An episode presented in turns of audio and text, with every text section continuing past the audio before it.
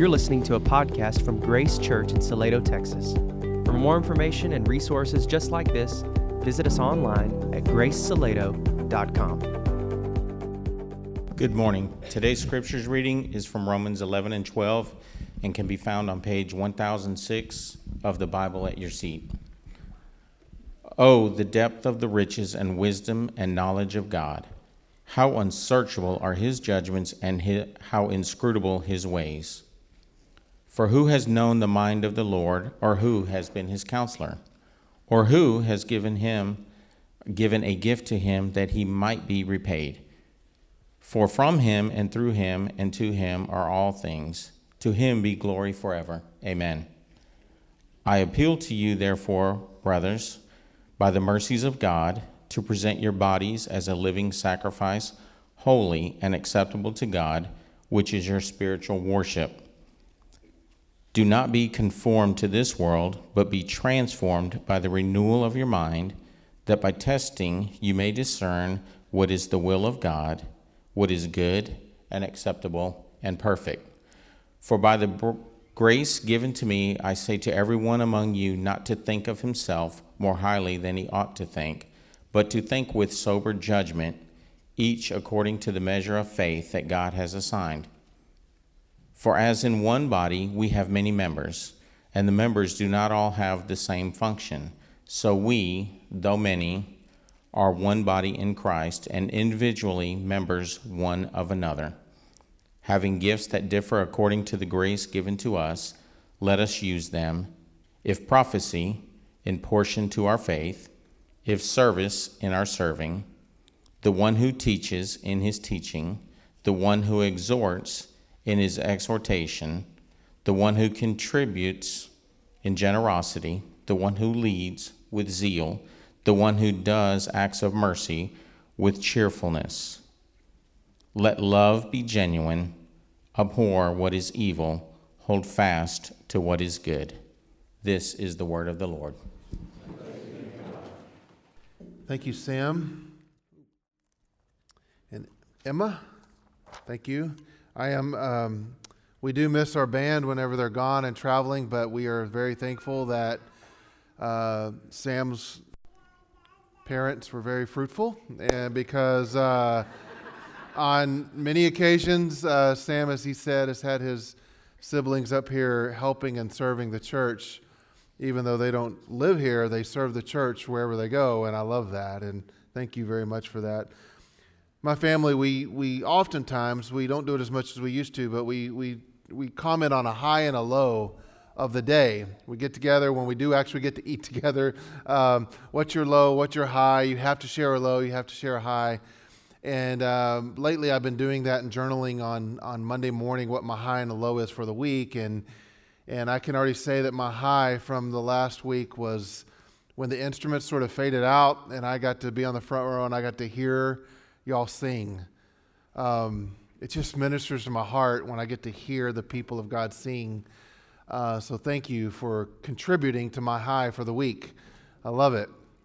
Um, we are in the last week of a series that we began um, the second week in January, and we are glad to be wrapping up this series. I did not, I mean, we did sort of mean for it to go into February, but um, we are beginning a new series next week, and we're going to walk through the Sermon on the Mount in Matthew.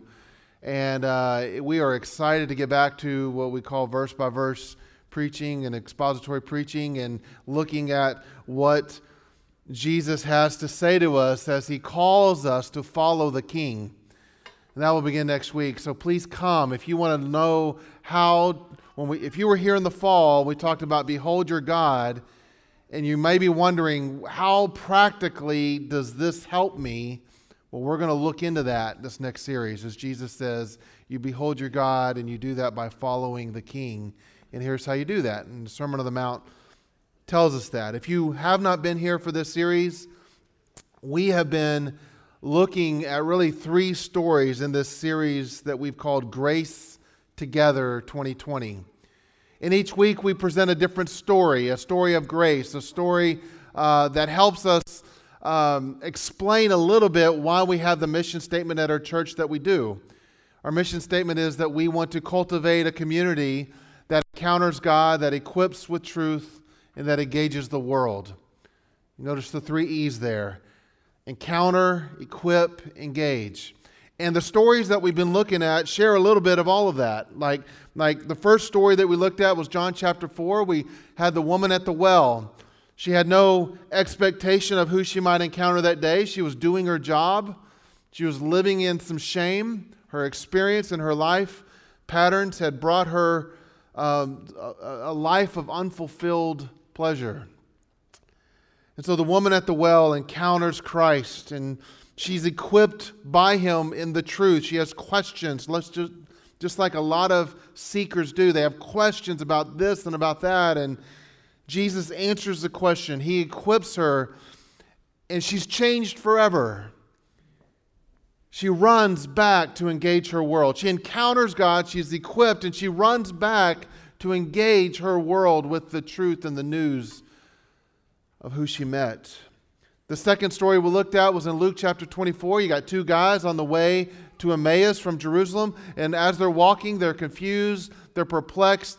They had worshiped religion, they had worshiped sort of a, a, a, a hope that a kingdom would come and, and change Israel, and so there was a political worship, there was a religious aspect to what they worshiped, and, and their world was turned upside down when they realized that this one they thought would be the one was killed. And then they heard the story that he had risen from the dead, so they were confused, they were perplexed, and there on that road, they encountered God. They encountered Jesus Christ specifically, and and he opened up their minds. And when he did that, he opened up their heart by equipping them with Scripture and the truth. It says that He opened up the Word to them. It changes everything. Their hearts begin to burn with joy and passion. And what do they do? They run back to engage their world. So they encountered God, they were equipped, and they ran. They didn't walk, they ran to engage their world. These are the two stories that we looked at. And then we looked at the early church, the story of the early church in the book of Acts. So I'm giving you like a little lesson in the Gospels, a little bit, and the stories of what's being applied. And then we have the early church and the stories of, of these people that encountered Jesus. They were followers, they watched him ascend. And as he's ascending, he gives them instructions and gives them the mission. You've encountered God, you've been equipped with the truth. Now the task is to engage your world.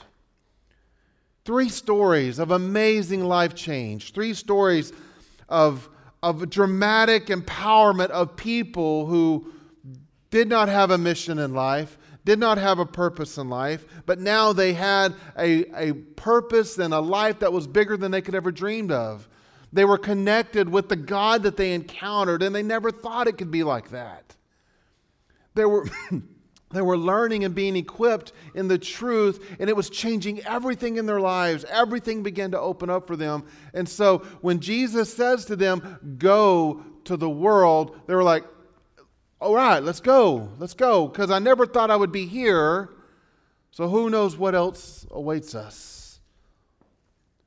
This story must be shared with everyone. They no longer felt small and unwanted, but they felt alive with purpose. And so my question is as we close out this series is do you have a story like that? Do you have a story? Has God come alongside you? Have you encountered Him in a unique way? Have you found some equipping in the truth? And have you been encouraged to take your story of your encounter with God, the equipping and the knowledge that you've been given about who He is?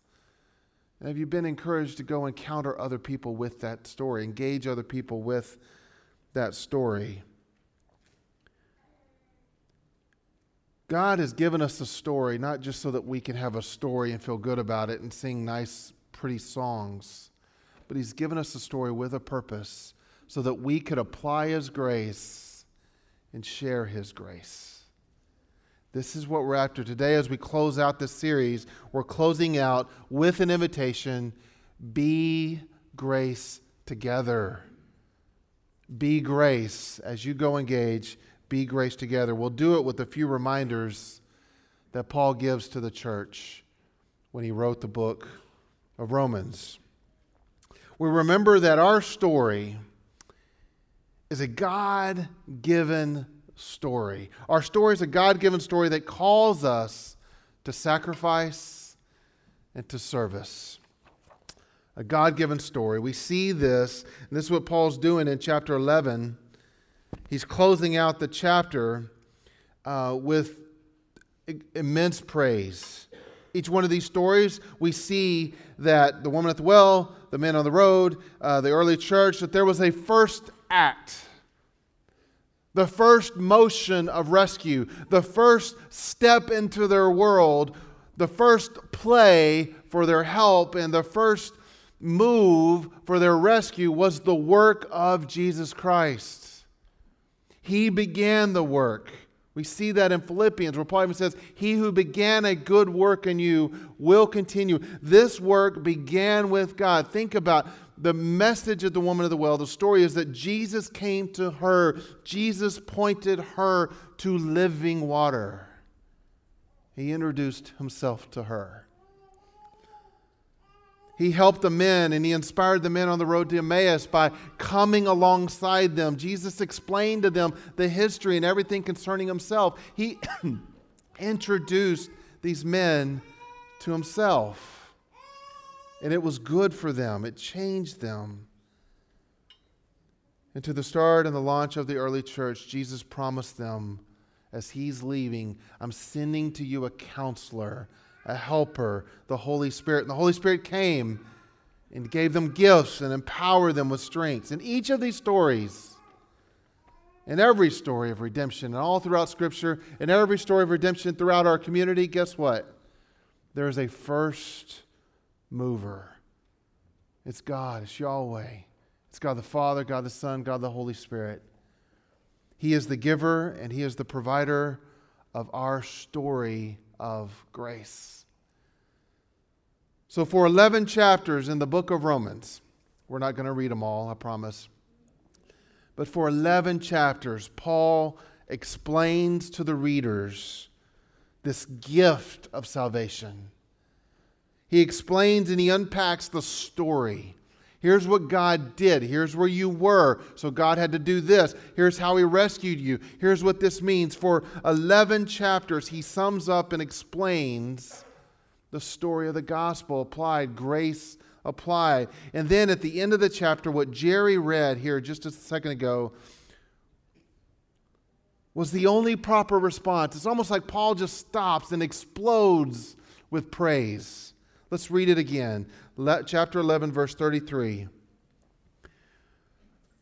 Reflecting on everything that he just read, everything about the story of the gospel, he says, Oh, the depths of the riches and the wisdom and the knowledge of God. How unsearchable are his judgments, and how inscrutable his ways. Or who has known the mind of the Lord, or who has been his counselor, or, or who has given a gift to him that he might be repaid? For from him and through him and to him are all things. To him be glory forever and ever. Paul is saying that God has given to us a precious, miraculous story a story that involves wisdom that we can't understand, knowledge that's too deep for us, resources that we'll never be able to see or have on our own, judgments that, that we don't really get. And for 11 chapters of Romans, he unpacks that story that says basically this this is what he's saying here. We are saved by his riches, not ours. We are saved by His wisdom, not ours. We're saved by His knowledge, not ours. We are saved for His glory, not our glory. And just to kind of make sure His people get it, in chapter 12, verse 3, He says this For by the grace given to me, I say to everyone among you, everyone Not just the apostles, not just the disciples, not just elders, everyone among you. Listen to this encouragement. Not to think of himself more highly than he ought to think, but to think with sober judgment, each according to the measure of faith that God has assigned. Paul's saying he chose to come with all of his power and with all of his wealth. He chose to save and redeem and speak and open up hearts to make us come alive spiritually. And he did all this, and therefore he should be the one that gets the credit. No one in Scripture credits the Samaritan woman. No one says, Well, yeah, you really chose well. No one says, Yeah, you did your job and so you were blessed by that. No, they don't. They just praise and adore the one who opened her mind, who looked beyond her past experiences. No one credited the men on the road to Emmaus with their great wisdom and their great love and their great passion. No, instead, they praised the one who opened up their minds and caused their hearts to burn with zeal. And throughout Scripture, no one credits the puny, weak, scared, uneducated people that make up the early church. No. The best they could do is accuse them of being drunk and calling them uneducated men. No, they praised the one who saved them, who built the church, who empowered the church. And no one should, and no one should be able to credit the one who preaches on this stage or sings on this stage or in or you or me. No, we are all saved by the first mover who comes into our lives and welcomes us in and says to us, I am here to give you the opportunity to encounter me, to be equipped with the truth, to send you out for my glory. All praise be to God, Paul says for him and through him and to him. So we have this story of faith. We credit and we praise God with, with, with words, and we credit and praise God with a life well lived. And so, with our God given story, Paul then moves to the second part of the text and he says, So I appeal to you, sacrifice your life, serve the body of Christ sacrifice, serve. This is what we do with our story. We give ourselves over completely to God. Sacrifice yourself to God. Look with me in Romans 12, verse 1 and 2 in our text. He says, So I appeal to you, therefore, brothers, by the mercies of God, to present your bodies as a living sacrifice, holy and acceptable to God, which is your spiritual worship. Do not be conformed to this world, but be transformed with the renewing of your mind. There's so much in this instruction. We don't have time to unpack it fully. What I want you to see is that Paul is saying, inspired by God, by the mercies of God, our story and our salvation is a gift of mercy, not a story of our work. So therefore, present yourself as a sacrifice. Paul tells us how to do this. First of all, we could say that he tells us that we do this by resisting the world. Do not be conformed to the world. Resist the world. The world here, what's listed here in the Greek is the word aeon. It's better rendered as the age. Do not be conformed to the age. Do not be conformed to this present culture or to the worldly systems or to the way that everybody who doesn't have a story of the gospel in them, to everyone who's behaving the way that everybody who's lost behaves. Resist the world. The, the extra uses the word do not be conformed to. This is interesting. The, the Greek word that we transliterate into conform here is really a word that's talking about referring to an outward expression that does not reflect what is within. It's saying, don't be somebody on the outside that you're not really on the inside. It is used um, when they talk about masquerading or, or putting on a mask or pretending to be like the world when really deep down you've got a story of the gospel in you. So don't put on a mask when you go out with your friends in the community. Be real. Don't conform to how they are. We, on October 31st, all across our land, there's a conforming that's going on. We have um, sort of a, a conforming that happens when we say we want to be like Superman. And so we put on this mask, and you might remember the, the, the string that like brought the mask into your skin and, and hurt you, and that you dressed up in this Superman outfit. And, and what you're doing is on the outside, you're conforming to an image of a superhero. Deep down, you're not a superhero. That's what this word is saying. You're pretending to be someone you are not. You're masquerading around like Superman. I mean, you might do that on other days than just October 31st, be kind of weird, but our kids do this all the time, right? Dreaming and playing and, and pretending, and it's celebrated, but when adults do it, it's like, wait a minute. And Paul is saying, don't be conformed. Resist dressing up like the world. Resist pretending you're like them. One um, commentator put it this way stop assuming an outward expression which is patterned after this world, an expression that does not come from who you really are. Translation You are saved. So therefore, don't act like unsaved people. You're a swan. Quit acting like a duck. Right, kids? I mean, you're with us, right? Kids, you know how a duck acts. You ever seen a swan? A swan's not supposed to act like a duck. Resist living like a duck. Resist the world. Be and live like a saved person. Think about the context of the three stories that we have looked at. What if the woman at the well chose not to resist the world? What if she continued to try to find contentment and joy in relationship after relationship after relationship, even after encountering Christ, even after running and telling all her friends, hey, come meet the one who changed my life, come on, meet the one who knows everything about me, come meet the one who's the Messiah? What if the men on the road to Emmaus continue to go back and chase political hope?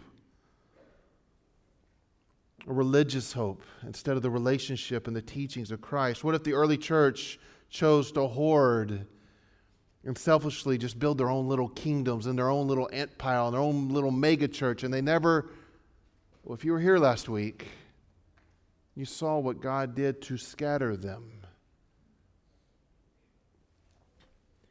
What about your story? If you are saved, this would mean that you should quit acting like you are not. That's pretty simple and clear, right? Like, take your story and live it out loud. Let your burning heart lead you to purer and better beauty versus the trashy entertainment and garbage politics that we get caught up in. No, be brighter. Be the story that God's created you to be. Don't conform don't put on the mask and act like everybody else. Your story is too precious. Resist the world.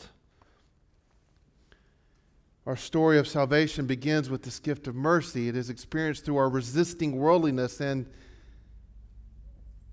it's experienced and lived out being the sacrifice when we commit to renew our mind.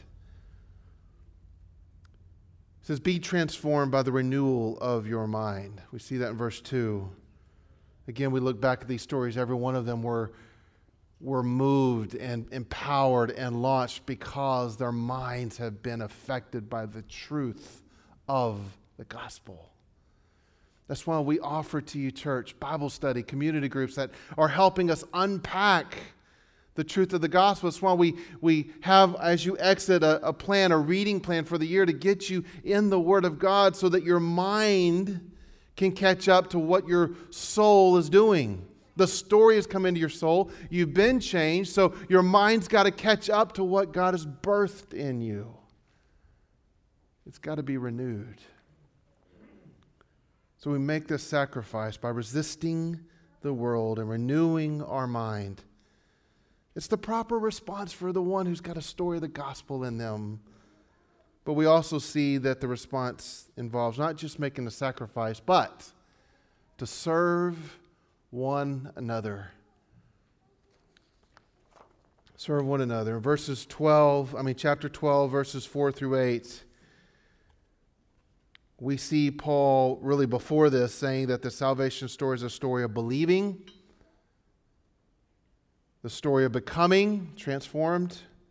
And now we see in this section here that the story also means you're belonging. You're believing, you're becoming someone, you're being renewed, and you're belonging to one another. Look with me in verse 4 of chapter 12. For as in one body we have many members, and the members do not all have the same function. So we, though many, are one body in Christ and individually members one of another. We believe in covenant membership. I've been asked this before. Why, why do we say the word covenant? That's kind of creepy. It sounds like a cult. It sounds like we're signing up for something that I don't really understand. And, and if you actually would read our membership covenant, you'd be like, oh, yeah, I commit to that. So we're just saying to one another that we want a covenant, like Paul is saying, that we are belonging to each other. We're going to serve each other. We can trust one another. We have, we're with each other. We, we believe in a membership covenant because we are prone to privatize our faith, aren't we? Have you ever said when you see somebody acting out their faith in a way that's a little different than you, or like, I wish they would kind of just keep their faith their own? Your, our, our faith or our spiritual practices should be personal and I've even heard it in local churches, in churches all the time. It should be private. I don't see that anywhere in Scripture. We have a tendency to privatize our faith, like let's just be good little churched family. And let's not like try to convince people that they're supposed to be Christian and we use words like that that are extreme. And God says, No, your story is to be lived out loud. It's supposed to be lived out loud, especially with each other. We belong to each other. This belonging is for our joy. This belonging is for a growing joy. It's a joy that doesn't depend on how good I've been this week. It's a joy that is compounded and growing every time we go to small group, every time we come to congregational singing, every time we come to night of prayer, it grows and grows and grows and grows. Why? Because we're saying to each other, we're in it together. Our stories are coming together like little bitty lights. And then when it comes together, it becomes this big bonfire for the community. We belong to one another. We covenant together to remember that God saved us to belong to Him and to one another. If you want to think about it realistically, you say, No, I don't really think that's the way it should be. Non churched people, lost people, worldly people, the, the culture says that the church is full of hypocrites, the church is fake. Think about what they're saying when they say that. They are classifying, whether you want it to be private or not, they are classifying every person they've ever met. They may have met one Christian, and they say the whole church is fake. They may have read one article about a pastor who fell, and say, Well, I can't trust anything in the church. Guess what? The world is lumping you together anyway. We might as well say, You know what? We're going to be together. The Bible tells us to be together, and we're going to stand with each other in this room. The, yeah, by the way, I didn't say this today because I didn't want to embarrass them, but now I'm going to. Um, the people who were up here at the front, they're so imperfect. Amen? Those of you who know them. Okay, you can say that. And guess what? The ones who preceded them in joining this church, same thing about you. the same person who stands on the stage, very imperfect. That's why we join together, and my strengths can serve you, your strengths can serve me. And we come together. That's what Paul's doing here. For time's sake, we don't have the time to unpack everything that he's saying, but he gives these gifts to each one in the church. Verse 6 Having gifts that differ according to the grace given to us, let us use them. Are you using your gifts to serve one another in the church? If prophecy, in proportion to our faith. If serving, in our serving. The one who teaches, in his teaching. The one who exhorts, in his exhortation. The one who contributes, in his generosity. The one who leads, with zeal. The one who does acts of mercy, with cheerfulness. We are called to not privatize the story, but to be like the woman at the well, be like the men on the road to Emmaus, to be like the early church. It says, you know what, we've got a story, we're going to tell it, we're going to sacrifice, we're going to go, and we're going to serve one another in love. And I love that Paul says in verse 9, and let us use them and let us and let your love be genuine.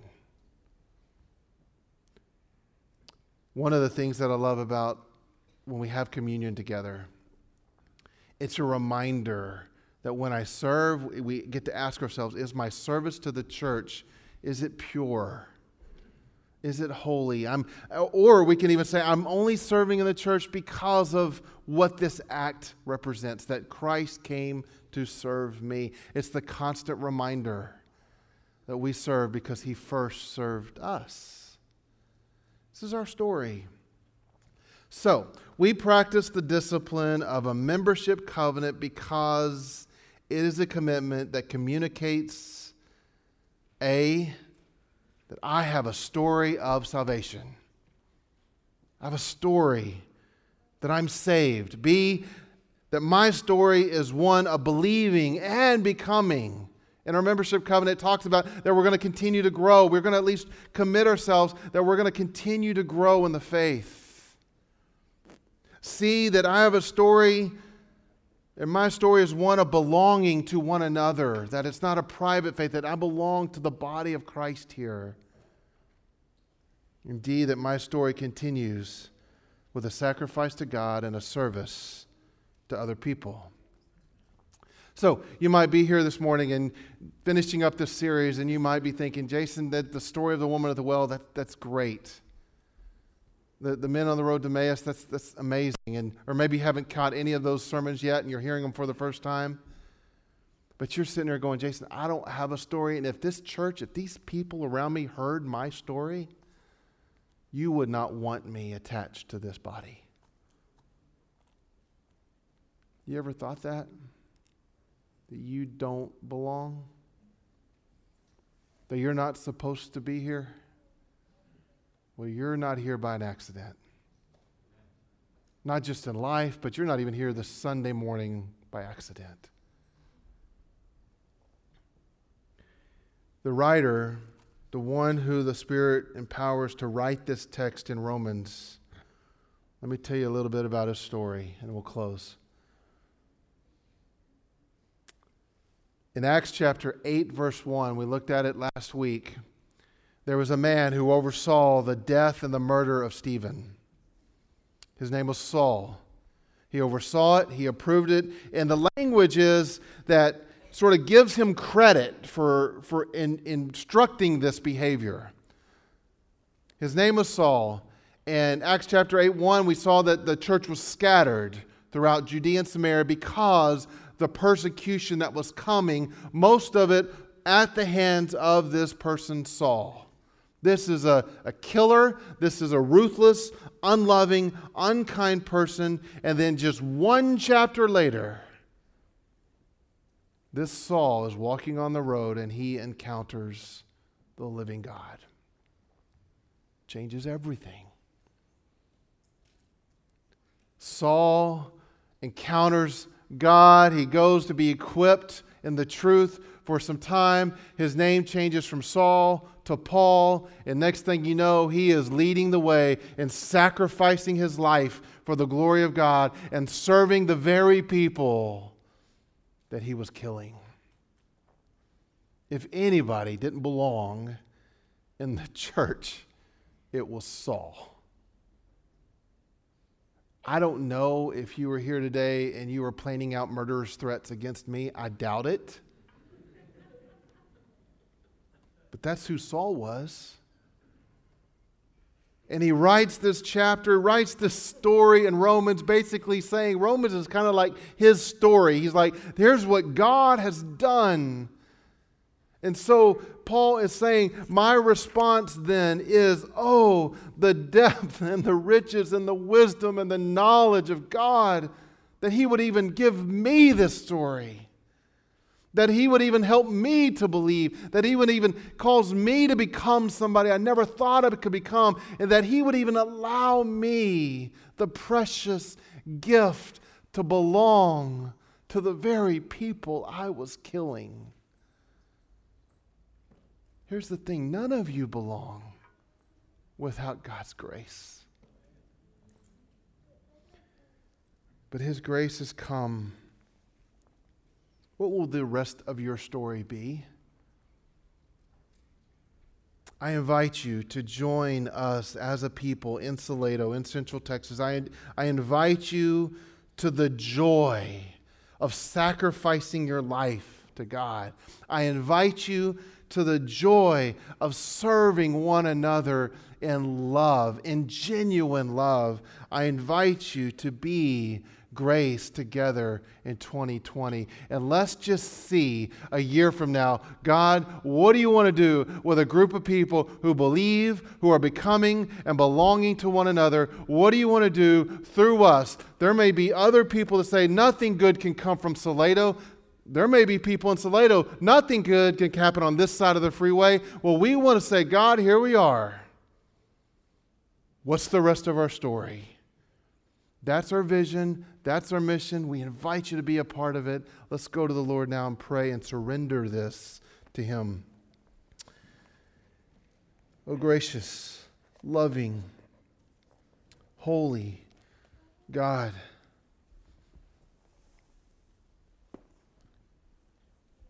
We are not our own. I thank you, Lord, that you are the first mover you are the one that engaged us. You are the one that saved us. You came to us. You sacrificed and gave up the heavenlies to come and be a part and to redeem for yourself a people. So, God, here we are. And we ask you, Lord, to give us faith to believe.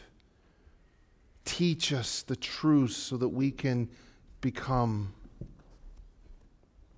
And God, help us to commit to one another so that we can belong to something that's way bigger than ourselves. Father, if there's anybody here, anyone here that has yet to profess that Jesus Christ is their Lord and Savior. I pray that in this next song, even this familiar song, that they would join this church in singing that I surrender my all to you. And oh God, may that encounter, may that truth, and may that faith grow and swell this morning as we go to engage our world. Thank you for saving us. Thank you for attaching us to one another. And thank you for the story, the gospel that's been planted deep within us. Thank you.